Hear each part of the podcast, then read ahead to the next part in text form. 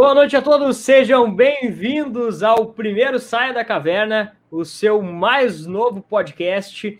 Estamos transmitindo ao vivo para o YouTube e para Twitch.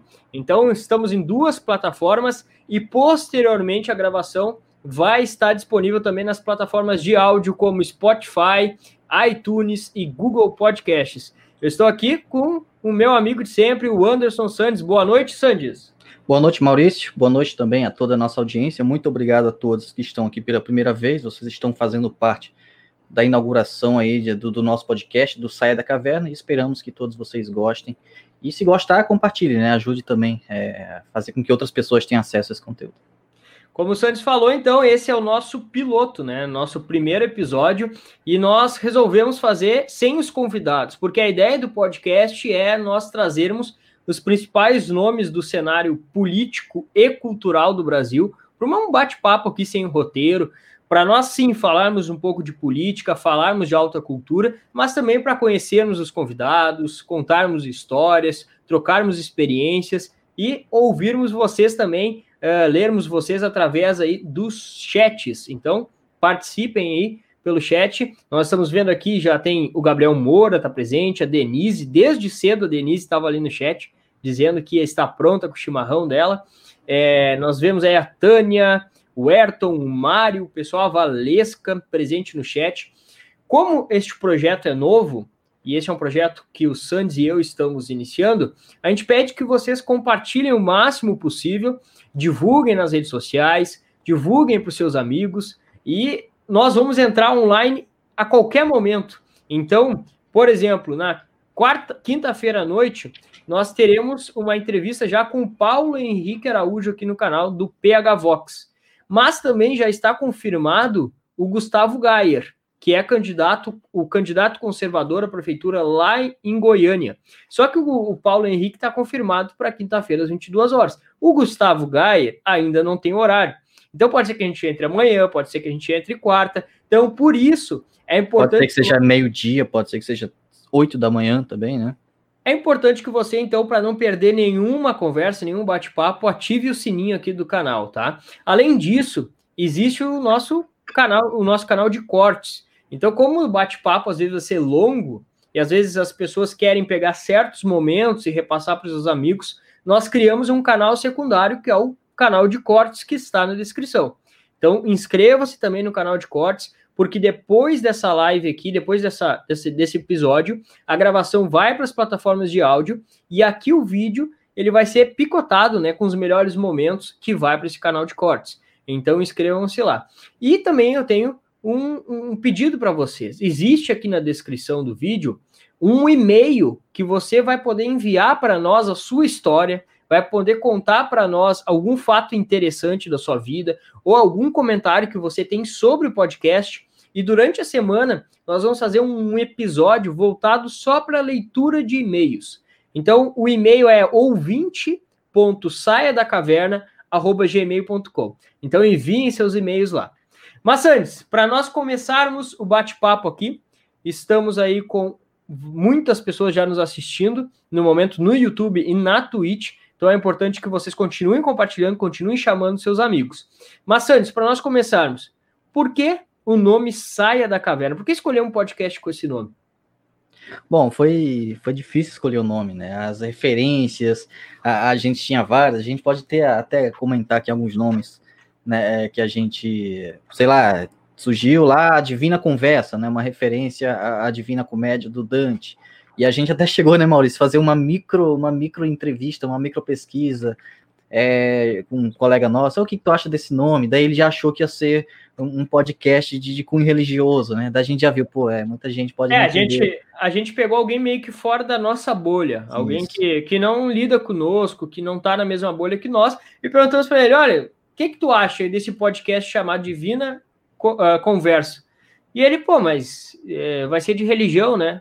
É. Não, não era essa a ideia. Então a gente é. percebeu que esse nome não, não ia ser legal. É, e algumas pessoas também podiam achar, pô, que divino, o quê? Vocês estão colocando no lugar divino. Mas não, até porque a Divina Comédia, ela não tinha o nome de divina. No início era só comédia original, e depois um poeta começou a chamar de divina e, e o nome pegou. Né? Mas enfim, daí depois a gente tentou algo algo meio Matrix, assim, de Red Pill, Red Pilados, aí depois foi pro Saia da Matrix, até a gente chegar no Saia da Caverna mesmo, que era ali é uma referência direta à alegoria do, do Platão, né, da, da República, do, do, livro 7, se, se, eu não estou enganado.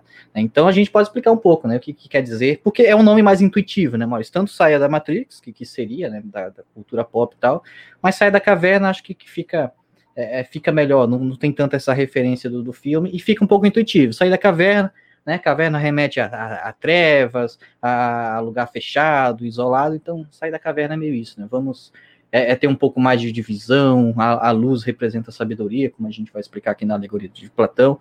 Né? Vamos sair da caverna, a gente podia também dizer sair da caixinha, né? Esse tipo, esse tipo de expressão, sair da Matrix. Então tudo é, é o mesmo significado, mas ficou sair da caverna. E a gente escolheu, escolheu esse nome porque ele diz muito a respeito do que nós queremos trazer para vocês aqui. Hoje nós vamos contar um pouco sobre, vamos comentar um pouco sobre a alegoria da caverna, mas nós vamos contar também um pouco da nossa história, como nós de certa forma saímos, saímos da caverna, né? Qual foi o nosso red pill de certa forma? E também os convidados que nós vamos trazer aqui, como o Paulo na quinta-feira, o Paulo Henrique Araújo do PH Vox, nós não queremos só ouvir sobre geopolítica, porque se eu ouvir sobre geopolítica, eu vou lá no canal do Paulo e ouço aquelas análises brilhantes deles. Mas eu quero conhecer um pouco da vida do Paulo, como foi a conversão dele, que nós sabemos que ele é católico, como ele chegou a ser hoje o dono de um dos principais canais de análises políticas. Nós vamos ali também é, conhecer como é a rotina da vida do Paulo e também a história de como ele redipilou. Qual foi o momento é. decisivo é. na vida dele que as coisas começaram a parecer mais claras para ele? E eu garanto que vocês que estão nos acompanhando aí, estão nos ouvindo ou estão nos assistindo, vocês também tiveram um momento chave, que é aquele momento que parece que a chave virou, sabe? Que você olha para trás e pensa assim: como eu era burro, como eu achava que sabia das coisas, mas não sabia nada. Como a minha vida agora faz sentido, né? E daí a gente vai falar sobre a alegoria da caverna, porque acontece muito isso com as pessoas, né, Santos? A experiência que o Platão colocou ali, que o Sócrates, por meio do diálogo, na verdade, a, a alegoria da caverna é um diálogo, né, em que Sócrates ele está, por meio dessa alegoria, explicando para um jovem é, essa questão das pessoas acharem que estão vendo uma coisa, mas a, real, a, a realidade é outra, completamente diferente. Então, é, a gente percebe que você tá ali nessa, nesse meio degradante vivendo, e você pega um livro, por exemplo, um filme, um documentário para assistir, e aquele parágrafo do livro, às vezes, aquele trechinho do documentário muda a tua vida completamente. É como se tu saísse da caverna.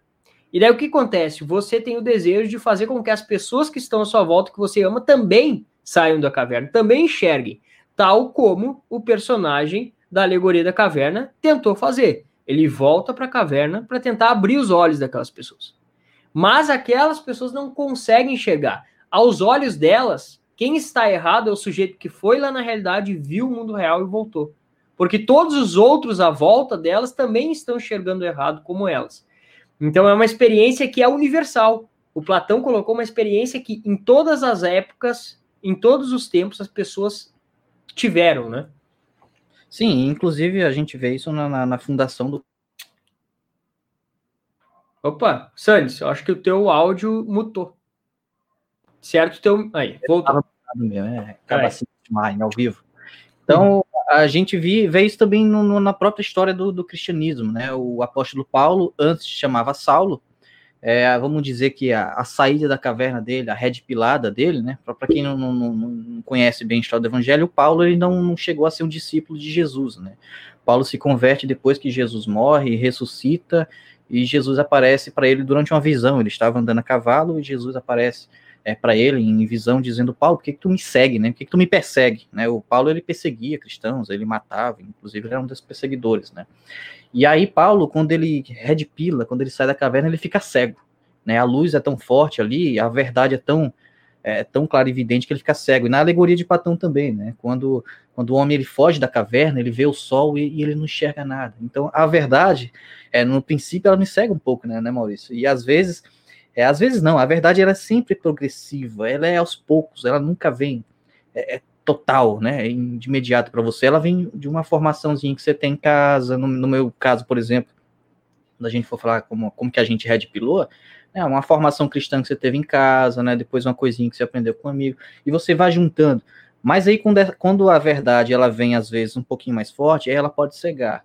Né? E, e, e, o Paulo ele teve que ir para visitar lá um cara que o curou, né? Então tem também que você ter ajuda externa, né? Você não, nem sempre você vai conseguir a verdade sozinho, é preciso ajuda, é preciso leitura, é preciso pessoas que já chegaram é, é mais longe, que te digam, olha, esse caminho, eu cheguei aqui por isso, e é esse caminho que você está trilhando também, vamos comigo.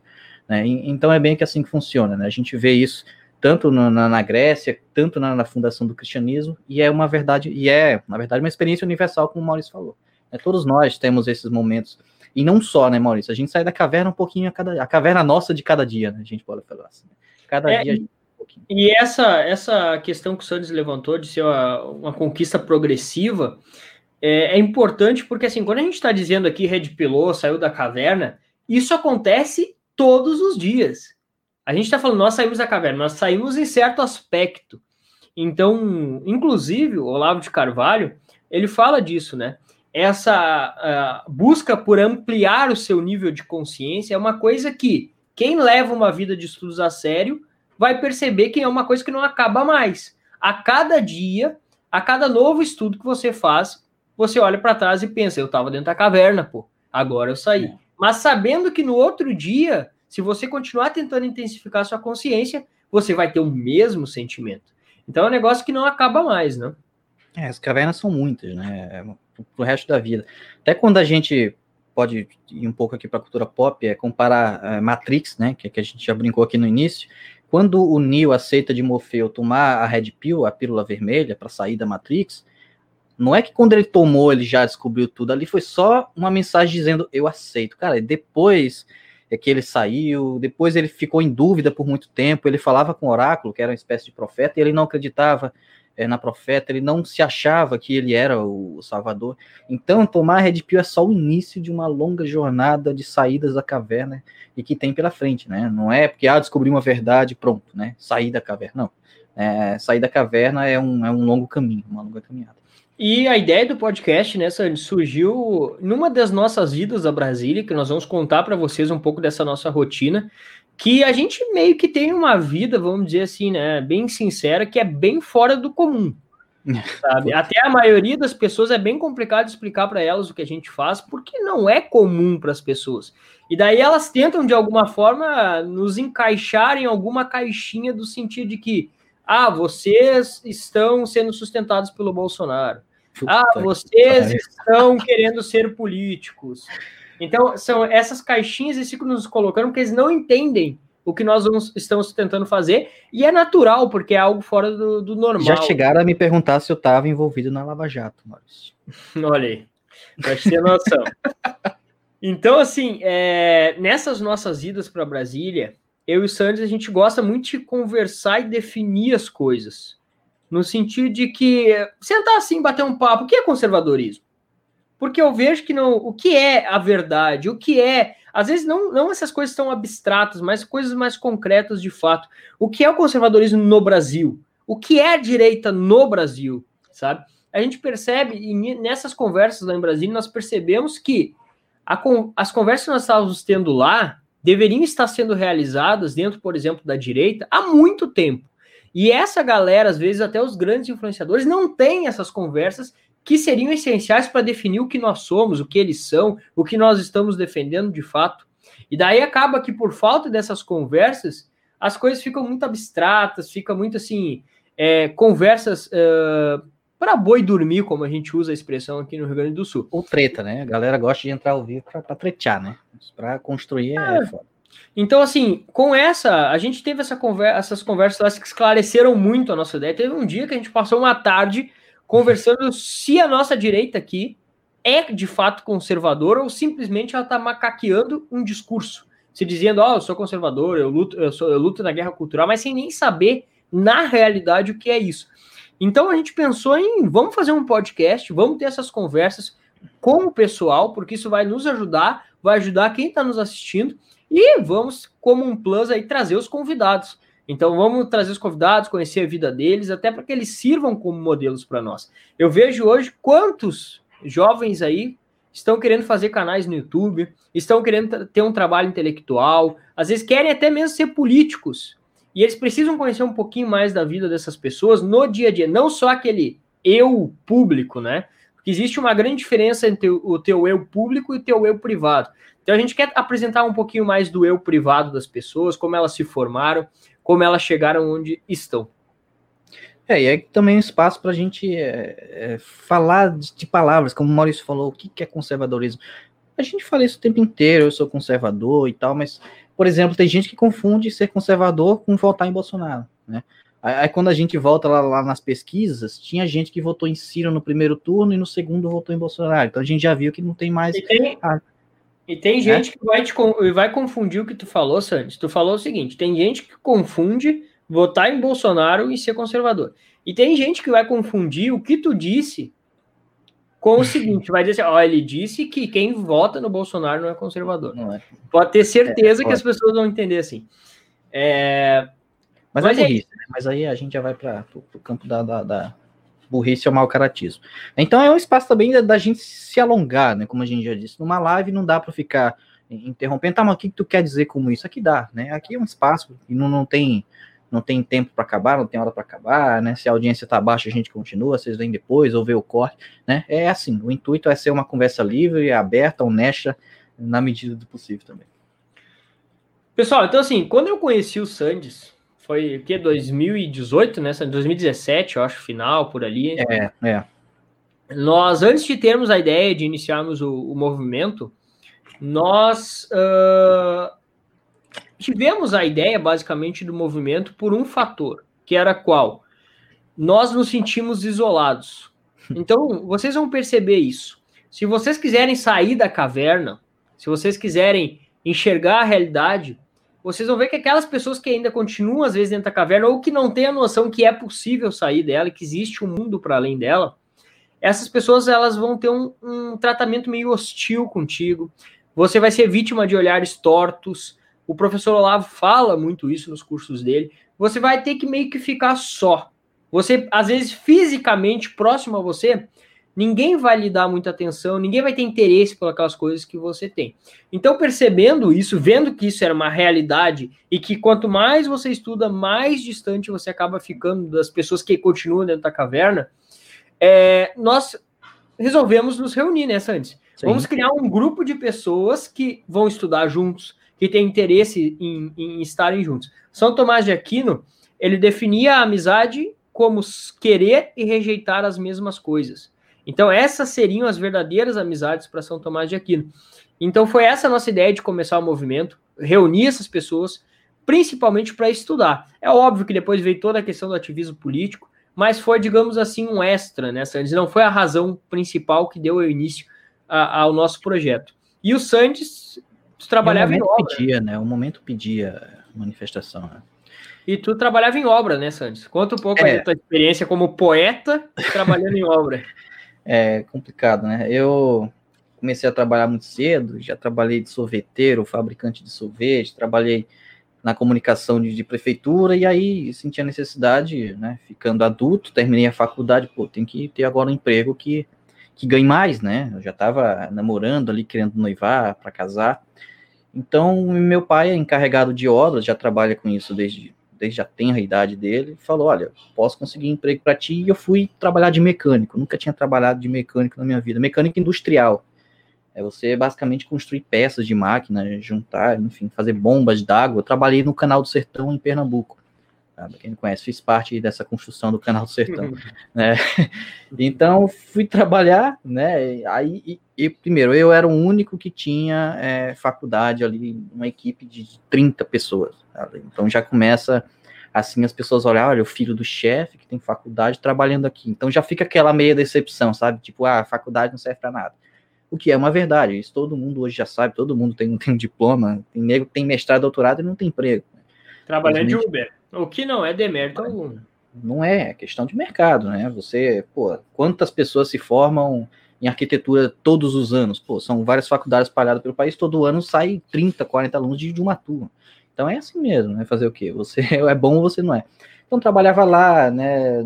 Era tipo uma hora de ônibus para ir, uma para voltar, então ficava lendo a pianzada não entende, você que lê, aí ficava, tá estudando para concurso? Não, tô só lendo mesmo, né? Só lendo porque eu gosto de ler, e os caras não entendem. Então é, é, era complicado para mim. Chegou, chegou uma hora que, que eu comecei a me sentir mal, psicologicamente, não, não me adaptei, e foi aí que, que, surgiu o movimento Brasil Conservador, né? O Maurício também tinha lá o emprego dele e tal, que eu acho até que ele gostava, né, né Maurício, do seu emprego.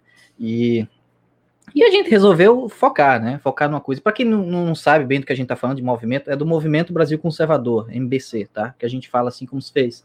Já, sabe, já soubesse, então é disso que a gente está falando. Então é assim, né? Eu resolvi sair, né? De, nos dedicamos ao Movimento Brasil Conservador. Estamos aí envolvidos em vários outros projetos e hoje estamos aqui.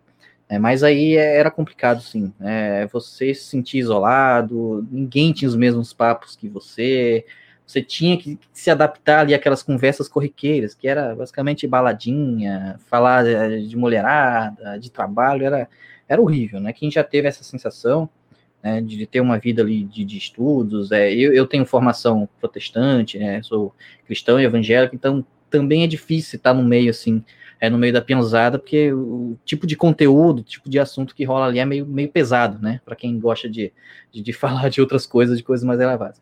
Então foi uma experiência que eu não me arrependo, né? Mas eu não faria de novo, se, se, se eu pudesse voltar atrás, e não gostaria de ter que voltar a trabalhar nisso nunca mais, né? Todo respeito a quem trabalha, quem tem pai que trabalha, quem tem família que trabalha, mas mesmo as pessoas que trabalhavam, eu perguntava, você gosta mesmo de trabalhar? Cara, ninguém gosta, né? É uma coisa que se faz porque tem que fazer, mas ninguém gosta e eu não gostei. Essa foi a minha experiência. Perfeito. É, eu, a minha situação antes de conhecer o Sandy e tal, antes de nós iniciarmos o trabalho no movimento, eu tô no quinto período de direito, então tô acabando a faculdade, mas tá meio que trancada, tô meio que empurrando, sabe? Porque a faculdade, eu tenho dito isso muito até pro pessoal lá do movimento, que ela me ajudou num ponto. Não dá para dizer que a faculdade não me ajudou em nada, mas ela me ajudou em um ponto. A perceber que ela não serve para nada. É, eu, até antes de entrar para a faculdade e conhecer o professor Olavo, que transformou minha vida, eu ainda tinha um certo olhar, até mesmo por ser do interior, de que as pessoas que tinham um diploma, as pessoas que tinham uma faculdade, elas estavam acima das outras, sabe? Não, é, não era assim um, um olhar meio pejorativo para as demais que não tinham diploma, mas é meio que uma questão de, de olhar para a sociedade e achar que existem esses status bobos. Quando entrei para a faculdade, eu comecei a notar que aquilo lá é uma fábrica de idiotas, é uma fábrica de analfabetos funcionais, tanto que a gente olha os exames internacionais e a gente tem os alunos mais burros do mundo. É o imbecil coletivo que eu lá falo. Um monte de gente idiota se idiotizando a si mesmo. Né? Todos parecem que reunidos para um idiotizar os outros. E o pior de todos, muitas vezes os professores que deveriam ser os mestres, na verdade, dando o exemplo errado, estimulando tudo que há de ruim, né? Então, é. isso foi bem decepcionante para mim, mas me serviu como uma lição. Eu procuro olhar para essa, essas fases nebulosas como lições. Então eu consegui perceber isso da universidade e hoje eu tô lá, vou concluir, porque e assim como você que está me assistindo, eu tenho certeza, né, que para os pais de vocês às vezes pesa muito essa questão da universidade, de ter um diploma e tudo mais. Então eu vejo essa questão de eu terminar a faculdade, receber esse diploma, não como algo para mim estar num status, para mim ganhar mais dinheiro, mas algo que vai valorizar o empenho que meus pais tiveram lá no início para me colocar na faculdade. Então é muito mais por eles do que para mim. E lá dentro da faculdade, o meu esforço hoje é para não deixar ela atrapalhar os meus estudos. É. Porque aquilo é uma fábrica de imbecis. Infelizmente. É, gasta teu tempo, né? O tempo que podia estar estudando uma coisa útil, tu tá tendo que fazer um artigo para ganhar nota. Tipo, o objetivo é ganhar nota. Né? Então tem também essa questão da, da, família, querer que tu se forme, porque, tipo, a minha família, o pessoal mais velho, meus pais, meus tios, ninguém teve oportunidade de fazer mais que quarta série. Acho que só um tio meu que, que fez a oitava e o resto se tem a supletivo. Então tem também esse desejo da família, mas o mercado exige muito, né? Como eu, eu disse, hoje um diploma não é mais nada, mas tipo, se tu não tem, tu não é ninguém. Né? Então, o mercado também exige, né? Então, tem também essa questão, infelizmente, de achar que tu tem um diploma, tu sabe mais do que quem não tem. Faz, infelizmente. Faz Infelizmente. Até porque né, nós sabemos que quem inaugurou as universidades, voltando para Platão, para Aristóteles, para eles o diploma seria, hoje eles dariam risada do que é, do que se tornou as universidades, né? É, então, assim, eu trabalhava, como eu fazendo curso de direito, trabalhava num grande escritório de advocacia como é, trainee ali, como auxiliar de uma advogada. Só que sempre, como, como é natural para quem tenta levar uma vida de estudos, o ambiente sempre é muito hostil. Então, as conversas em torno, a gente, eu trabalhava numa ilha, né, com muitas pessoas. Então, o, o meu destino era o que? Era entrar às 8 horas, colocar o fone, fazer meu trabalho, tirar o fone e sair. Porque as conversas, elas, é, o meio, infelizmente, o meio, ele tem o poder de destruir a nossa alma, né? Então a gente tem que ter, esse, ter muito esse cuidado. E graças a, a, ao nosso trabalho, aos estudos que nós tivemos, e, e, essa lacuna que nós percebemos com esse grupo que nós iniciamos de estudo, a gente viu que existiam mais pessoas querendo participar, mais pessoas que queriam e rejeitavam as mesmas coisas do que nós. E isso, de certa forma, a gente conseguiu montar um modelo de negócio em que hoje a gente recebe as pessoas, nós nos formamos, formamos, nós damos formação, as pessoas junto conosco estudam para nós ficarmos melhores cada vez mais, e de certa forma a gente consegue nos manter é, assim, né? Então a gente conseguiu deixar aquele meio que nos puxava para baixo, e hoje, pelo contrário, a gente trabalha com algo que nos eleva cada vez mais. Ah, ah, por exemplo, no domingo à noite nós temos o grupo de formação do MBC, que é baseado no COF, e que é fantástico. O Gabriel está aqui, é, o Diego Zuazo está aqui, é, o Vitor Francisco, a Laurie, a Simone, que são membros do movimento, que estão lá conosco, e assim, é, é um negócio que a cada domingo no grupo de formação a gente sai renovado, com mais força, a nossa consciência se expande e a gente a cada domingo meio que sai da caverna novamente, né? Então, isso hoje a gente consegue fazer o trabalho que a gente de certa forma sempre sonhou, que nos permite não ter que lidar com um meio hostil constantemente e que a gente consegue se elevar ganhando dinheiro. É, e no Brasil é assim, né? Tipo, com certeza o Maurício era tido como mitidinho do escritório, que não falava com é. ninguém, porque se achava demais, porque, tipo, né? Levava livro pro escritório. Nossa, que absurdo você trazer um livro, você ficar ouvindo música e não ouvir as nossas merdas que a gente tá falando aqui, né? Não, olha, devia ser mais ou menos isso, né? No Brasil é foda, cara. Se tu estuda, tu é metido, se tu tem sucesso na vida é porque foi desonesto né? E também essa relação do, do, pessoal, como eles falou, não entender muito o que, que a gente faz, com o que a gente trabalha, é difícil de explicar, né? A gente até pode tentar aqui com um exercício, né, Maurício? O que, que, que tu trabalha, né? O que, que tu responde normalmente, Maurício? É, eu defino o nosso trabalho da seguinte forma, tá? Nós somos é, um movimento, nós trabalhamos com um movimento que, primeiro, ele busca formação intelectual. Então, a gente tem lá os nossos cursos, os nossos encontros de formação. Segundo, a gente promove eventos culturais. Então, como teve o Congresso Conservador Online no início do ano, que foi um sucesso absurdo, é, já tivemos outros congressos presenciais. E por último, nós temos a, a, questão do ativismo político, né? Então, vocês podem ver que dois dos nossos pilares eles são voltados para um trabalho mais atemporal, que é o trabalho que a gente acredita que vai fazer, vai trazer mudanças definitivas para o Brasil. E por último, é claro, tem o trabalho do ativismo político, porque, querendo ou não, mesmo que os nossos olhos estejam voltados para um trabalho atemporal, é necessário travar as batalhas do momento. São necessárias a gente apoiar uh, reformas. Cidadãos inconformados, né? Então, vez ou outra, a gente vai É necessário nós lutarmos pela liberdade de expressão, que é o momento agora que vem a calhar, né? Nós temos que lutar também pela vida, a gente vê a questão do aborto. Então, lutas momentâneas são importantes mas a gente nunca pode perder esse olhar uh, para longe. E tu, Santos, como é que tu define aí para o pessoal? Cara, Principalmente... vou, até vou até anotar depois o que tu disse aí, porque é complicado. Porque uma coisa é tu dizer isso para um, um, público, outra coisa é tu dizer é. isso para quem não tem noção do que seja um movimento ou formação Perfeito. intelectual, né? Como é que vai explicar uma pessoa que tu ganha dinheiro, tipo, lendo livros e, e falando das pessoas sobre o livro? Cara, é, é, muito complicado. As pessoas já acham que, que tem, tem, tem coisa no meio. Esses dias eu fui fui ali na, na, na, casa que eu vou morar, né, que está em reforma, e, tinha lá um colega do meu pai trabalhando, e quando ele me viu, ele falou, e aí, Bolsonaro, né, porque o pessoal tem essa impressão que eu trabalho pro Bolsonaro, porque vira uma foto, uma vez eu com o Flávio Bolsonaro, lá em 2018, no congresso do, do MBC e tal, Então fica sempre essa relação, trabalha com, com isso aí, só com estudo, deve ser desonesto, né? É, cara, é muito complicado.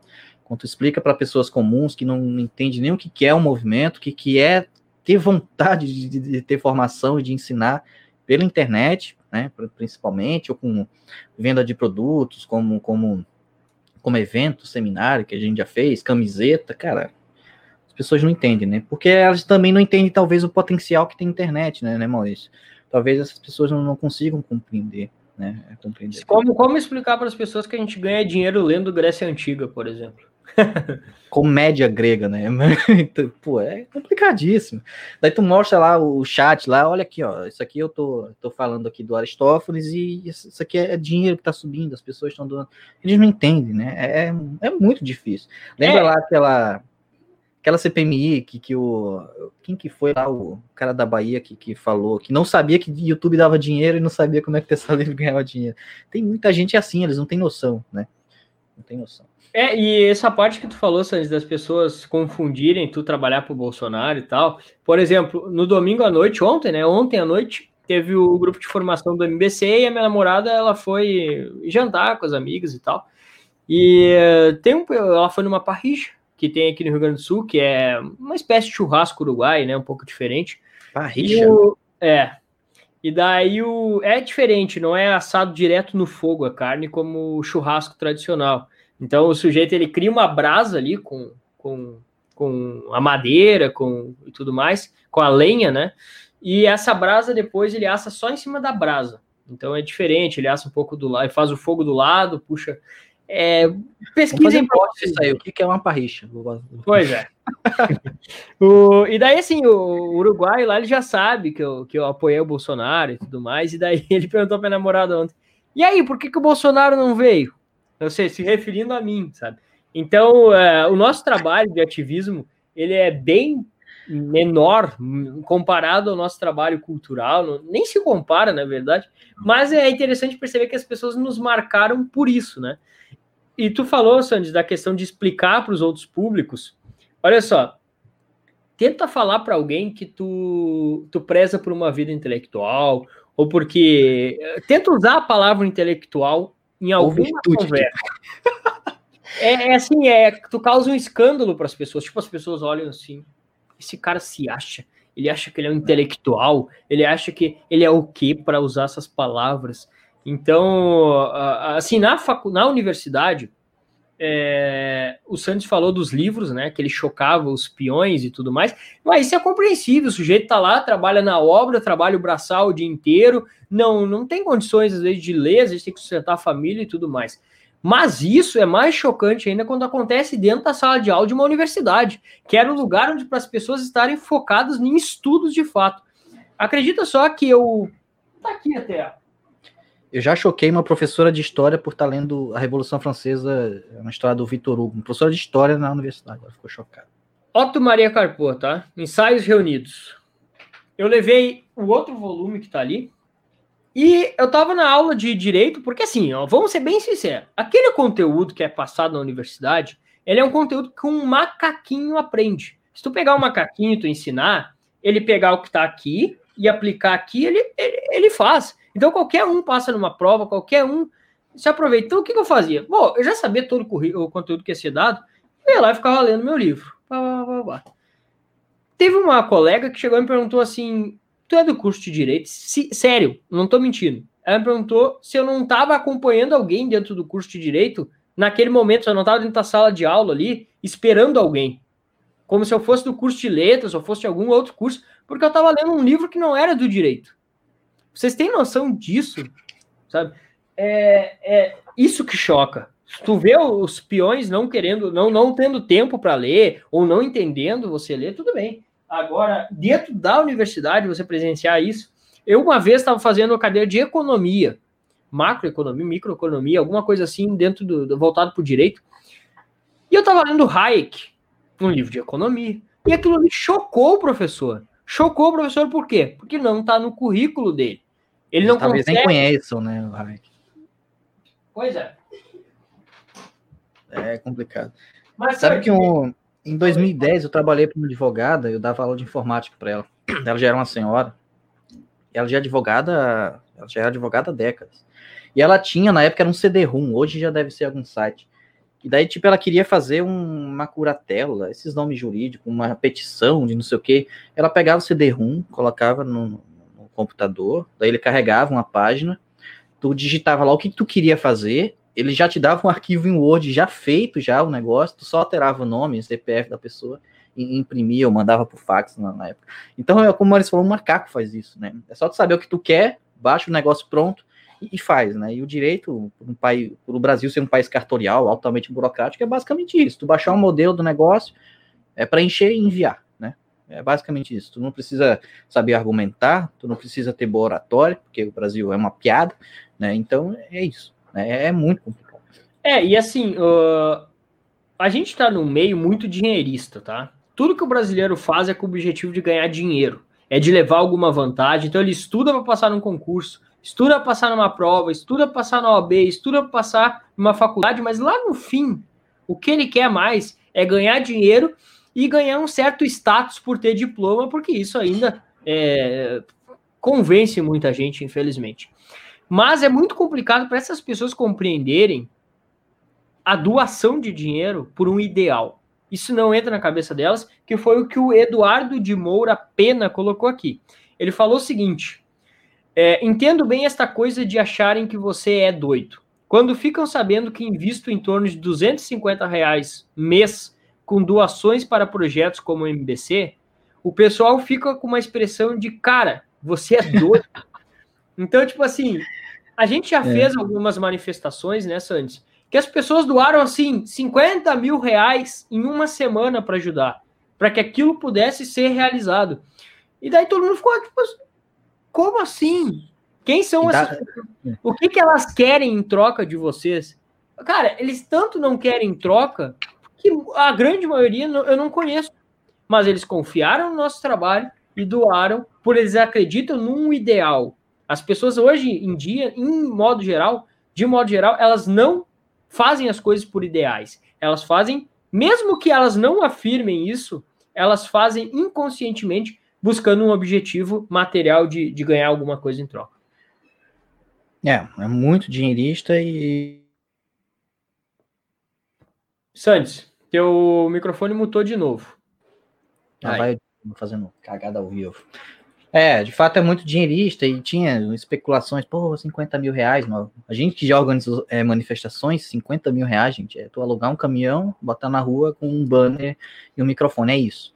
É isso, né? Graças a Deus que tinha gente que doava, mas de fato a gente não tem essa cultura, né? Nos Estados Unidos, é, os sites, site de literatura, tu entra tem um botãozinho lá, donate, né? Por quê? Pô, o cara tá estudando ali para fazer um conteúdo grátis para internet, seja um blog, um canal no YouTube, é como se eu estivesse adquirindo um produto, né? E, e, se eu quiser doar pro, pro cara, né? Eu dou, vou enviar 5 dólares clica no botãozinho, coloca o cartão de crédito 5 dólares. É uma forma de, de, gratidão.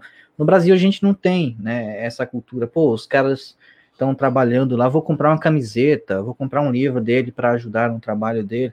Aqui a gente é assim, ah, tá fazendo ali que ele deve ganhar dinheiro já com isso, que, que se foda para lá, né? Não. Tudo dá muito trabalho, tudo é muito esforço. Inclusive gasta-se muito trabalho, né? Vocês veem aqui tem câmera, tem, tem microfone, enfim, tem internet, né? Não, é bem assim como as pessoas pensam, né? Também fazer tudo. Ó, só...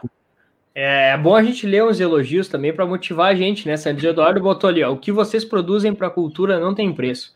Muito obrigado, Eduardo, e muito obrigado por tu acreditar em nós, né? E o Gabriel mandou um recado para ti ali, Santos. Ele fez uma pergunta. Ele colocou Vera, doutora Vera? Não entendi por que Vera.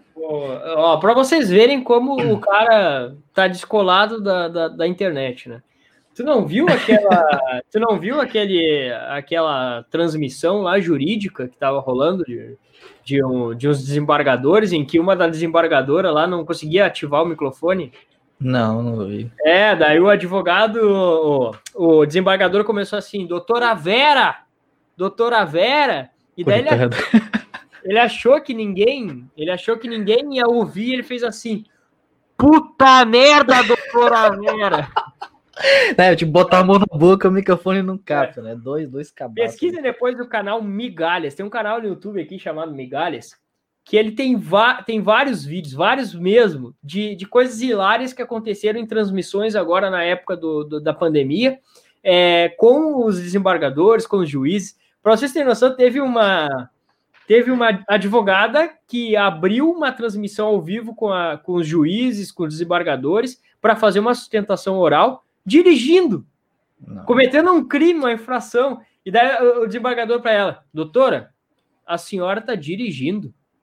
E ela, não, não, já estou estacionando aqui. Teve um ah, outro. Foda, cara. Porque tu tá praticamente de férias com a pandemia, tá todo trabalhando de casa. E a pessoa ainda, na hora que sabe que vai ter que trabalhar, pega o carro e vai sair. Cara, um absurdo esse país. Não, teve um que o desembargador pegou no sono, passou a audiência toda dormindo. Então, assim. É não, teve um deputado, acho que do Rio, que, que foi captado numa reunião do Zoom transando, né? Não sei se tu viu isso. Teve um, do, um deputado também do, da Argentina, acho que foi. Caralho. Ser, não sei se é o mesmo. Mas voltando para o nosso assunto, Santos, a gente estava falando de. Antes da doutora Vera. Formação, trabalho que a gente faz, como explicar para o é. brasileiro que o que tu faz é mais que apenas é, é um trabalho por dinheiro. Mas aí tem uma pergunta interessante aqui no chat, Maurício. Perguntaram como é que tá, como é que vocês se conheceram, né? A gente começou a falar nisso e mudou. É meio essa dinâmica mesmo, tá, gente? A gente vai falando aqui, mudar, dando. Se quiser voltar, a gente volta. Bom, nos conhecemos basicamente no Twitter, né? Eu já segui o Maurício, o Maurício já era, já era grande lá no Twitter, eu era um Eres Mortal. É, eu trabalhava no, Conexão Política na época, né? Eu escrevia lá, eu fazia uns artigozinhos. E daí eu segui o Maurício, e eu acho que depois ele me seguiu. E um dia ele colocou lá no Twitter, pra você ver como é as coisas, né? As coisas são meio que, que providência, né?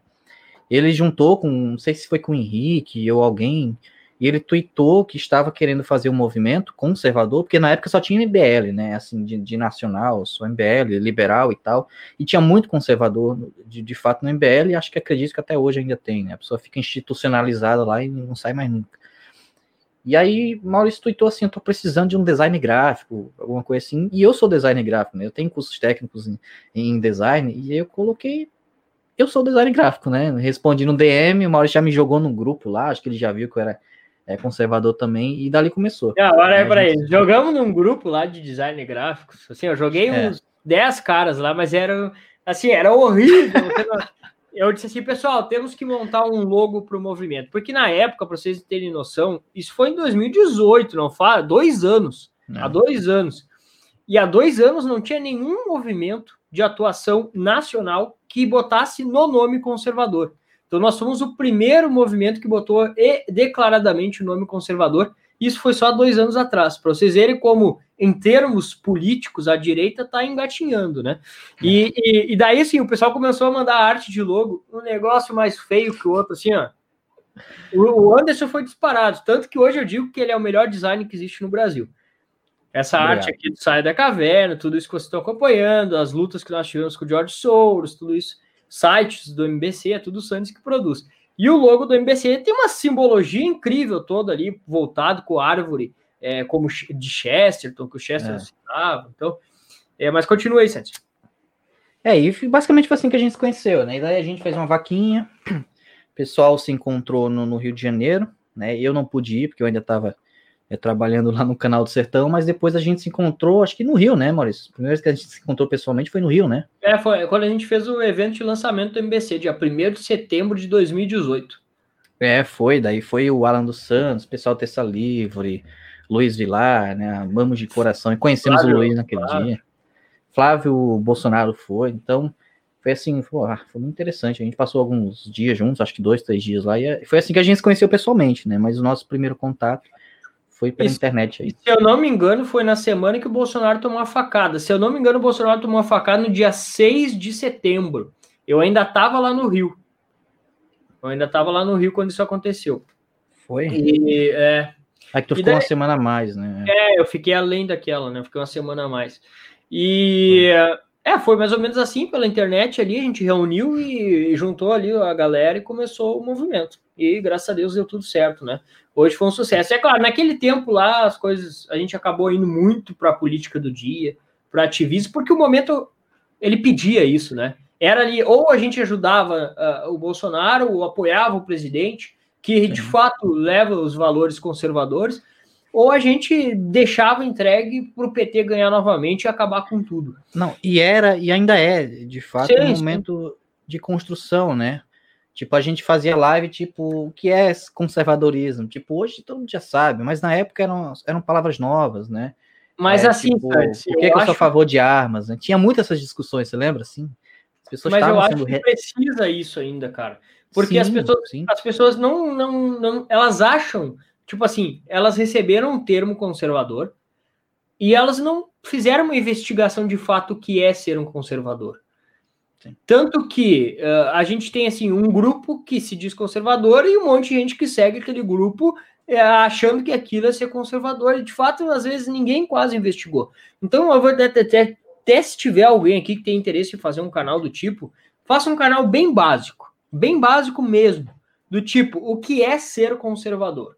Pega ali os principais obras, pega, Edmund Burke, Russell Kirk, pega ou, outros autores conservadores e monta um vídeo com base nesses autores, mostrando que é o conservadorismo, mostrando que é o fascismo, mostrando que é o nazismo, mostrando as bases disso, coisas básicas, porque a grande maioria das pessoas que estão lutando nessa luta política, elas não sabem o que de fato é isso. Elas têm só assim aquele discurso pronto que está em circulação. Elas sabem ir até certo ponto. Mas se vier um esquerdista e apertar elas, muitas vezes elas não vão conseguir ir além. Então, um canal bem básico, assim, com certeza não só faria um sucesso absurdo e teria o nosso apoio, mas também é, faria um trabalho fundamental para o Brasil, né?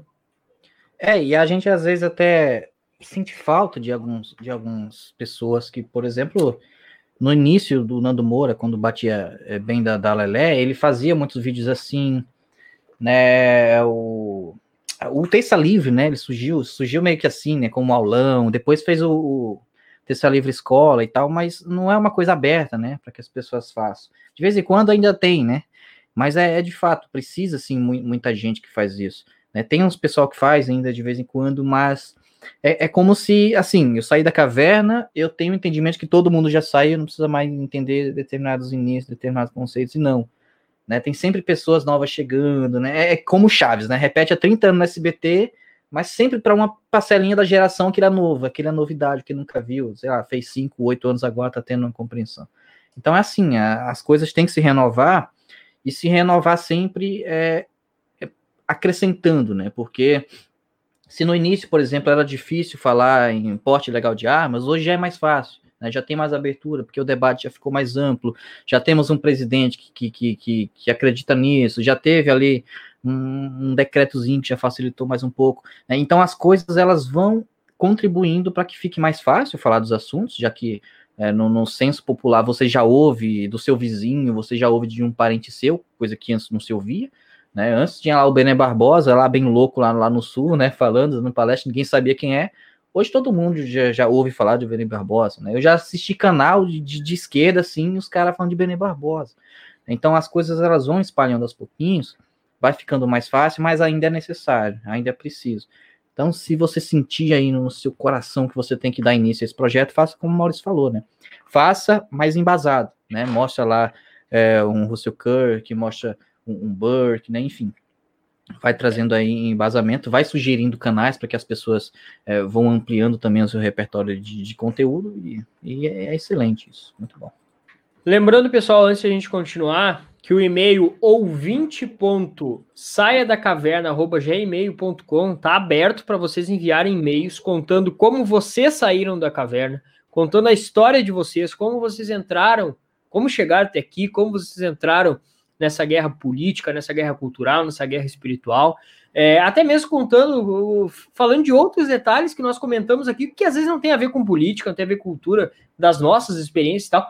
Então, mandem os e-mails lá, que durante a semana a gente não sabe bem ainda o dia, a hora certa, e sempre vai ser assim. Nós vamos entrar ao vivo aqui para ler os e-mails. Então, vamos selecionar ali uns 4, 5 e-mails, vamos ler aqui com vocês as histórias, vamos comentar e tudo mais. E nesse primeiro e-mail, de repente, vocês podem botar assim, como eu saí da caverna, né? Conta lá um pouco da história de vocês. A gente já sugere aqui alguma coisa para que vocês tenham um ensejo de ir lá escrever. Mas pode dizer qualquer coisa que vocês acham é, do, do, programa, que vocês acham da ideia, alguma sugestão, crítica, de repente, né? Tá aberto lá. conta lá o que tu quer que a gente vai, vai ler aqui, se a gente achar interessante. Ó, o William colocou ali que o Olavo ajudou ele muito em 16, 2016. Então, conta para nós um pouco mais em detalhes, William. Manda lá teu e-mail lá no ouvinte.saia da caverna gmail.com, tá na descrição aqui todos os links também para vocês participarem, seguindo nas redes sociais. Mas já pegando esse, esse gancho aí, Santos, conta para nós aí como foi teu grande Red Pill, né? Porque Red Pill acontece todo dia. Mas qual foi o teu grande, assim, que foi aquela mudança de chave que tu percebeu que as coisas mudaram completamente por ti? Eita, cara, um grande é porque são vários, né? Como eu já disse, é, tive uma formação cristã em casa, minha mãe, é, não só essa formação que você tem uma mãe cristã e nunca vai para a igreja, né? a gente ia para a igreja. Então, ali aos pouquinhos você já vai tendo, é, você vai, sei lá, você vai juntando ali o que o Otto Maria Carpo chama de estoque response, né? Estoque de respostas ou preconceitos, que a gente pode dizer assim, que vão te dando caminhos na vida, já respostas assim para determinadas questões que, que pessoas de descrentes não teriam. Né? Então, tive, claro, aquela fase assim de acreditar cegamente em ciência, inclusive eu queria ser cientista quando era criança, aí acabei me descrendo um pouquinho, né, dessa coisa de Bíblia, de teologia. Tive essa fase, acho que muita gente já teve, até que um dia achei uma revistinha no, no lixo, a, a, caminho da escola, que tinha lá um clube, meio um clube de escoteiros e tal. Acabei visitando, era de, de uma igreja, então voltei a me reaproximar da, da igreja. Daí fui para a faculdade, tive, tive, nunca cheguei a, a ser socialista comunista justamente por causa dessa, dessa formação, né, dessa formação cristã, mas eu comecei a simpatizar com grupos anarquistas, né, anarquistas revolucionários, né, do Kropotkin, Bakunin, é, dessa área mesmo, assim, mais pesada, fazer pichação, sabe, de fora Dilma, eu fazia isso, fiz, Maurício já viu minhas fotos antigas, né, máscara do Anônimos e camisa polo, né, aquela coisa meio crente, crente do mauzão, né. Eu, eu, eu, eu faço chacota com o Sandy sempre quando a gente está em grupo com o pessoal, porque ele era o revolucionário, que era o seguinte, a gente viu uma foto dele em que tava as meninas tudo de cara limpa, de máscara lá e tal, sem máscara, é e o Anderson lá com uma máscara e de camisa, camisa polo fazendo a revolução. Né? É, porque de certa forma eu tinha um, um pouco de, vergonha. Eu participava daquilo, mas eu não, não, concordava com tudo. Porque o anarquista ele tem muito isso de, bagunçar, de, de xingar. E, então eu me escondia um pouco também. Né? E aí eu lembro que uma vez a gente foi para uma reunião lá de, de um movimento que tinha aqui. Eu cheguei, tinha saído da igreja, era de noite, acho que domingo à noite. Eu cheguei todo um botão na, na, nas camisas e o cara falou: Ô meu, tira uns botão aí da, da camisa, cara. Tá parecendo um, um, um playboyzinho. Cara, os caras fizeram tirar uns botão, ficar meio, meio informal, assim. Era uma coisa coisa ridícula, assim, meio, tinha que ter uma estética também, assim, os caras te aceitar. Né? E aí, eu, eu conheci o Olavo, né, nessa época, nessas manifestações, acho que 2013, 2014, eu não lembro bem a época, acho que 2013 ali. E daí depois conheci alguns canais, né? Terça Livre, um canal foi indicando o outro, Paula Marisa. E aí eu fui começando a, cara, eu, eu passava 10 horas do dia assistindo é, vídeos no YouTube, assim, para mim tudo, tudo era muito novo, tudo era maravilhoso. Começava a assistir um vídeo do, do Benê, cara, eu assistia outro e outro e outro, tudo repetido, às vezes falava a mesma coisa nos vídeos, mas para mim uma coisa maravilhosa. Daí, daí o Olavo de Cavalho, passei, eu, eu ouvi muito o Olavo de Cavalho, acho que o Maurício já deve ter zerado o o Throat Speak várias vezes, né, Maurício? E aí botava no celular, ia pra faculdade ouvindo, comprei alguns livros, né? E aí, mas o Red Pill mesmo, ele surgiu primeiro, né, por a questão religiosa, que, que me deu, é, na verdade, conceitos para que eu não aceitasse outros, tipo socialismo, comunismo, essas coisas de, de baderna. Te deu, te deu aquela base, né, Santos, que falta hoje, assim, essa base moral, essa base meio que histórica, Isso. que faz com que as pessoas elas fiquem aquém do vento, sabe? Sabe o vento do lado Sim. que o vento soprar, ela vai. Quando a gente tem essas bases, o vento não, não, nos empurra, né, cara? Por mais que às vezes tu esteja ali no meio, tu tem aquela, tu tem o poder do Espírito Santo ali contigo te dizendo para ti é. não ir para aquele lado, né? É.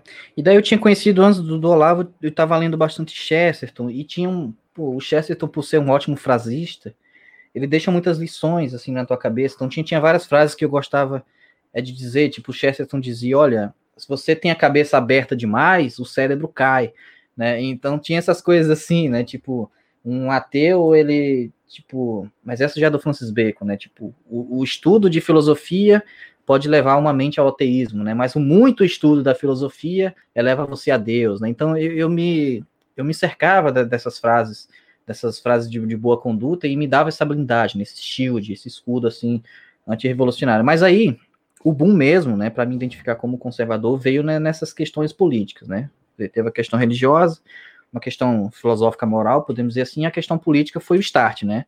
Me afastei de certas pessoas, desses grupos anarquistas eu me afastei, comecei a entender esses conceitos, o que, que é conservador, o que, que é um liberal, o que, que é um comunista, um socialista, porque na, na, é, na, na, faculdade todo mundo é meio que socialista, mas ninguém sabe meio que é, né? São pouca gente que, se identifica, mais quem participa de coletivo. Vocês tiram uma noção, eu lembro que no, no dia que eu apresentei o meu TCC, acho que uma semana antes, teve aquele negócio, acho que na Ucrânia, jogou, jogou político na, na lixeira e tal, e o, a bancada, né, quando apresentei o TCC, me deu a nota e eles falaram assim, é, um deles me falou assim, é, pronto, agora você já está pronto para o mercado de trabalho, infelizmente. Daí o outro completou, eu queria dizer que você está pronto para o mundo, mas já que nós não temos um país vermelho, ele disse assim, referindo a um país comunista, é, você está preparado para o mercado de trabalho e não para o mundo, né? E ele começou a se lamentar porque o Brasil não era comunista. Né? Então, isso no, último dia que eu tinha, basicamente na faculdade, apresentando TCC para ir embora da, daquele lixo.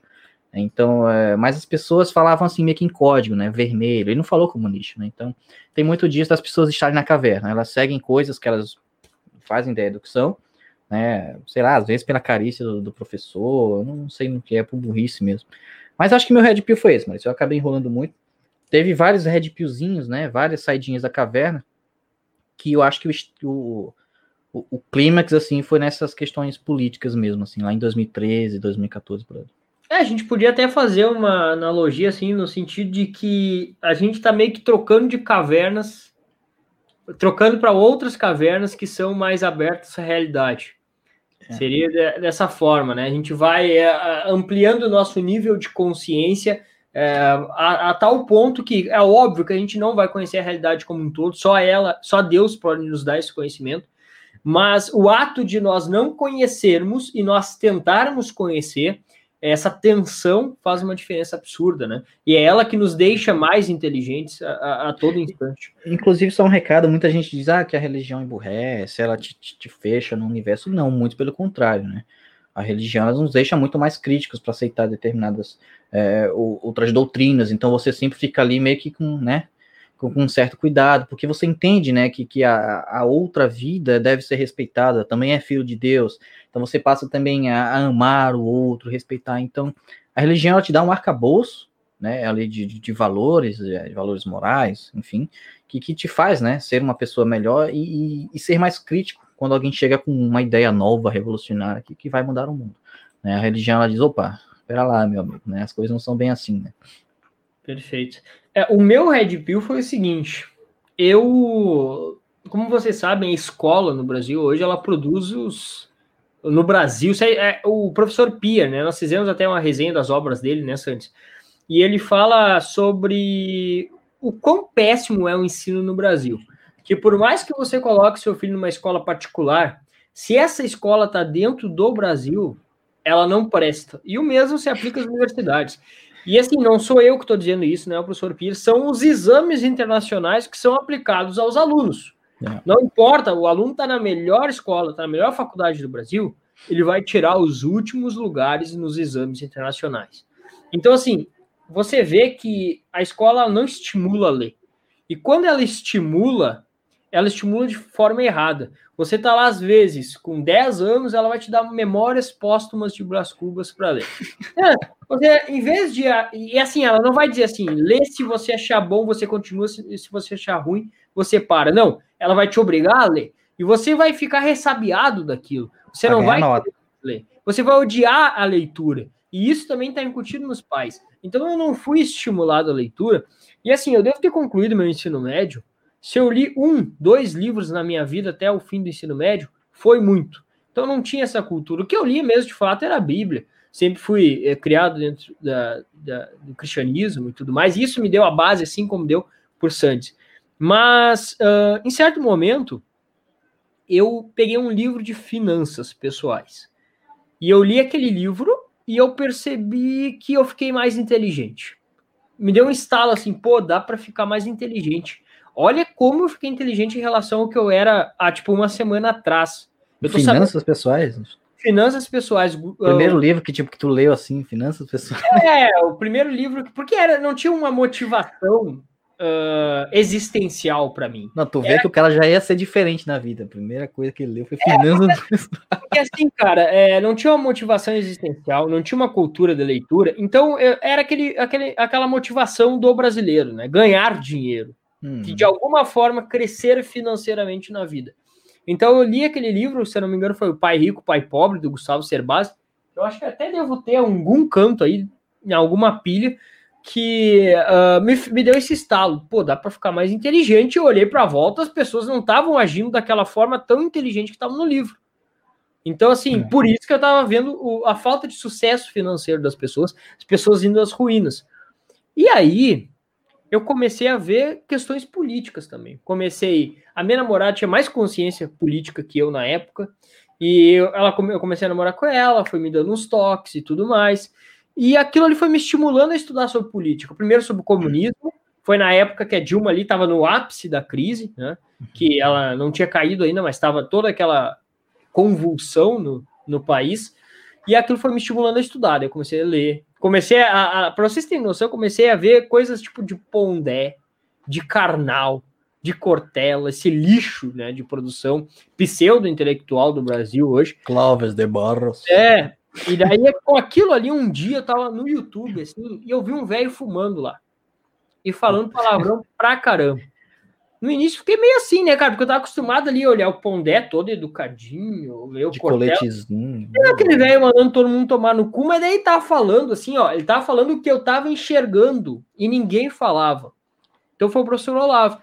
E aquilo ali me. Primeiramente, eu fui atraído pro Olavo, como muitos são, simplesmente pela política, né? Pelos comentários políticos. Mas com o tempo eu fui assistindo, daí eu conheci o Trout-Speak, o que, que eu fiz? Eu, eu, eu simplesmente consumi o Trout-Speak numa tacada só. Do dia para noite eu peguei direto, não tirava os fones de ouvido. Aí eu estava trabalhando naquele escritório e o meu trabalho lá ele era muito mecânico, sabe? O macaquinho fazia. Embora fosse lidar com financeiro, pagamento de sentenças e tudo mais, depois que tu aprendia a fazer, era no automático.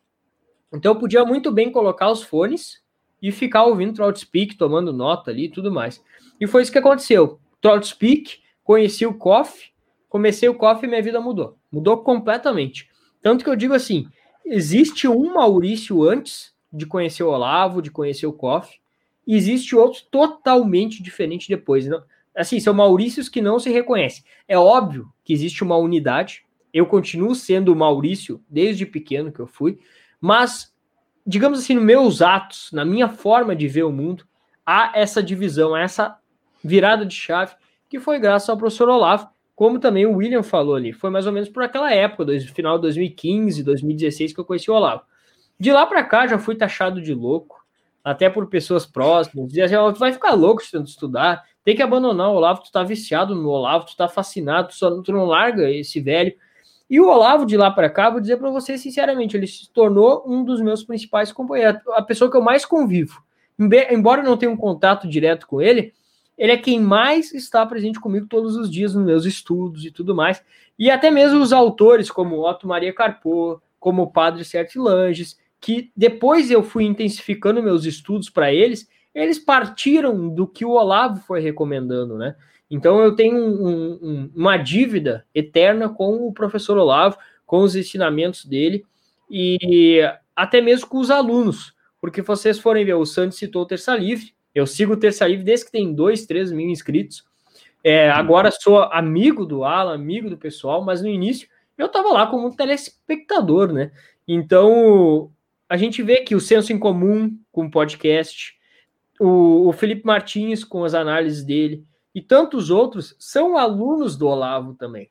Então, mesmo que eu aprendi muito com os outros, com o Benê Barbosa, com todo mundo no início ali, que foram me passando aquela base inicial, foi também vindo do professor Olavo, porque eles aprenderam com o Olavo.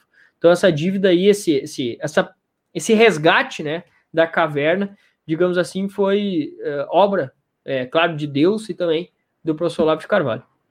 É muito louco essas coisas assim, que a gente já fez, que tipo, como tu disse, antes eu ouvi o Alan, o Alan morando lá no, no que, no sul, lá no interiorzinho, eu ouvia o, o Guten Morgen e de repente tava a gente num CEPAC tirando foto com os dois, trocando ideia, a gente já chegou a jantar já com é, com, Alan, por exemplo, aí à casa dele, né, Maurício? Então, é, é, muito louco, né? muita gente diz, ah, é só estudar, esse negócio não dá em nada, né, cara, mas a, essa network que a gente construiu, né, esses amigos que a gente foi fazendo, parceiros, inclusive, pô, no MBC a gente chama direto, né, enfim, Leandro Ruxo, ah, faz aqui um, grava uma aula para nós, a galera grava, é, isso é muito louco isso que a gente fez, né, eu, eu mesmo não imaginava, né, tá mutado, Maurício. Isso aí são as verdadeiras amizades, né? A gente é, vê que, por exemplo, o, terça, o, o Paulo, Paulo Henrique Araújo, que a gente vai entrevistar aqui, vai conversar na quinta. O Paulo é um irmão para nós, digamos assim. É, é, é hum. como se fosse um irmão mesmo. O Paulo é um cara, assim, fora de série, fenomenal, tanto que a gente chamou ele para quinta-feira aqui, porque vai ser um dos primeiros a estar no podcast e não podia ser diferente, é, dado a, o, o grau de amizade que nós temos com ele, né? É, cara, sensacional. E muita gente assim que a gente foi conhecendo, gente conhecida, gente não conhecida, né? Que a gente olha assim, cara, porra, só esses momentos assim vale a pena, né? De tu ter que. De, o povo achar que tu é louco, de não entender o que tu faz, né? Mas eu entendo o que faz, né? Como você falou, essa unidade, né? Quem eu era, quem eu sou, eu sou a mesma pessoa, né? Às vezes as pessoas dizem, ah, você tá mudando, tá se afastando. Mas é natural da caminhada, né? Tu sai da caverna, a galera quer ficar na caverna pô, pra essa caverna eu não volto mais, desculpa. Tu tenta ajudar, né, Sandy? Tu tenta ajudar, é. mas até certo ponto, quando se a pessoa não quer, tu não tem mais o que fazer. Tu tenta dar os toques e tal, mas se ela quer continuar ali presa, acorrentada, e, e a alegoria da caverna do Platão, ela deixa bem claro que o sujeito não só estava acorrentado pelos pés, como pelo pescoço, no, de fato ele não conseguia nem mexer a cabeça. Virava. Então, então assim, vamos, vamos fazer uma, uma analogia bem simples aqui de se entender.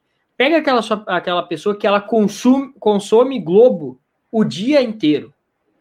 E você não precisa assim, uma pessoa que você ser uma pessoa que tem um profundo, um profundo entendimento das grandes obras, uma pessoa que realmente estuda de fato. Não, mas só de você não se alimentar pelos grandes veículos de comunicação, como essa pessoa, a relação entre você e ela é como se você fosse o sujeito que está fora da caverna e ela o sujeito que está dentro.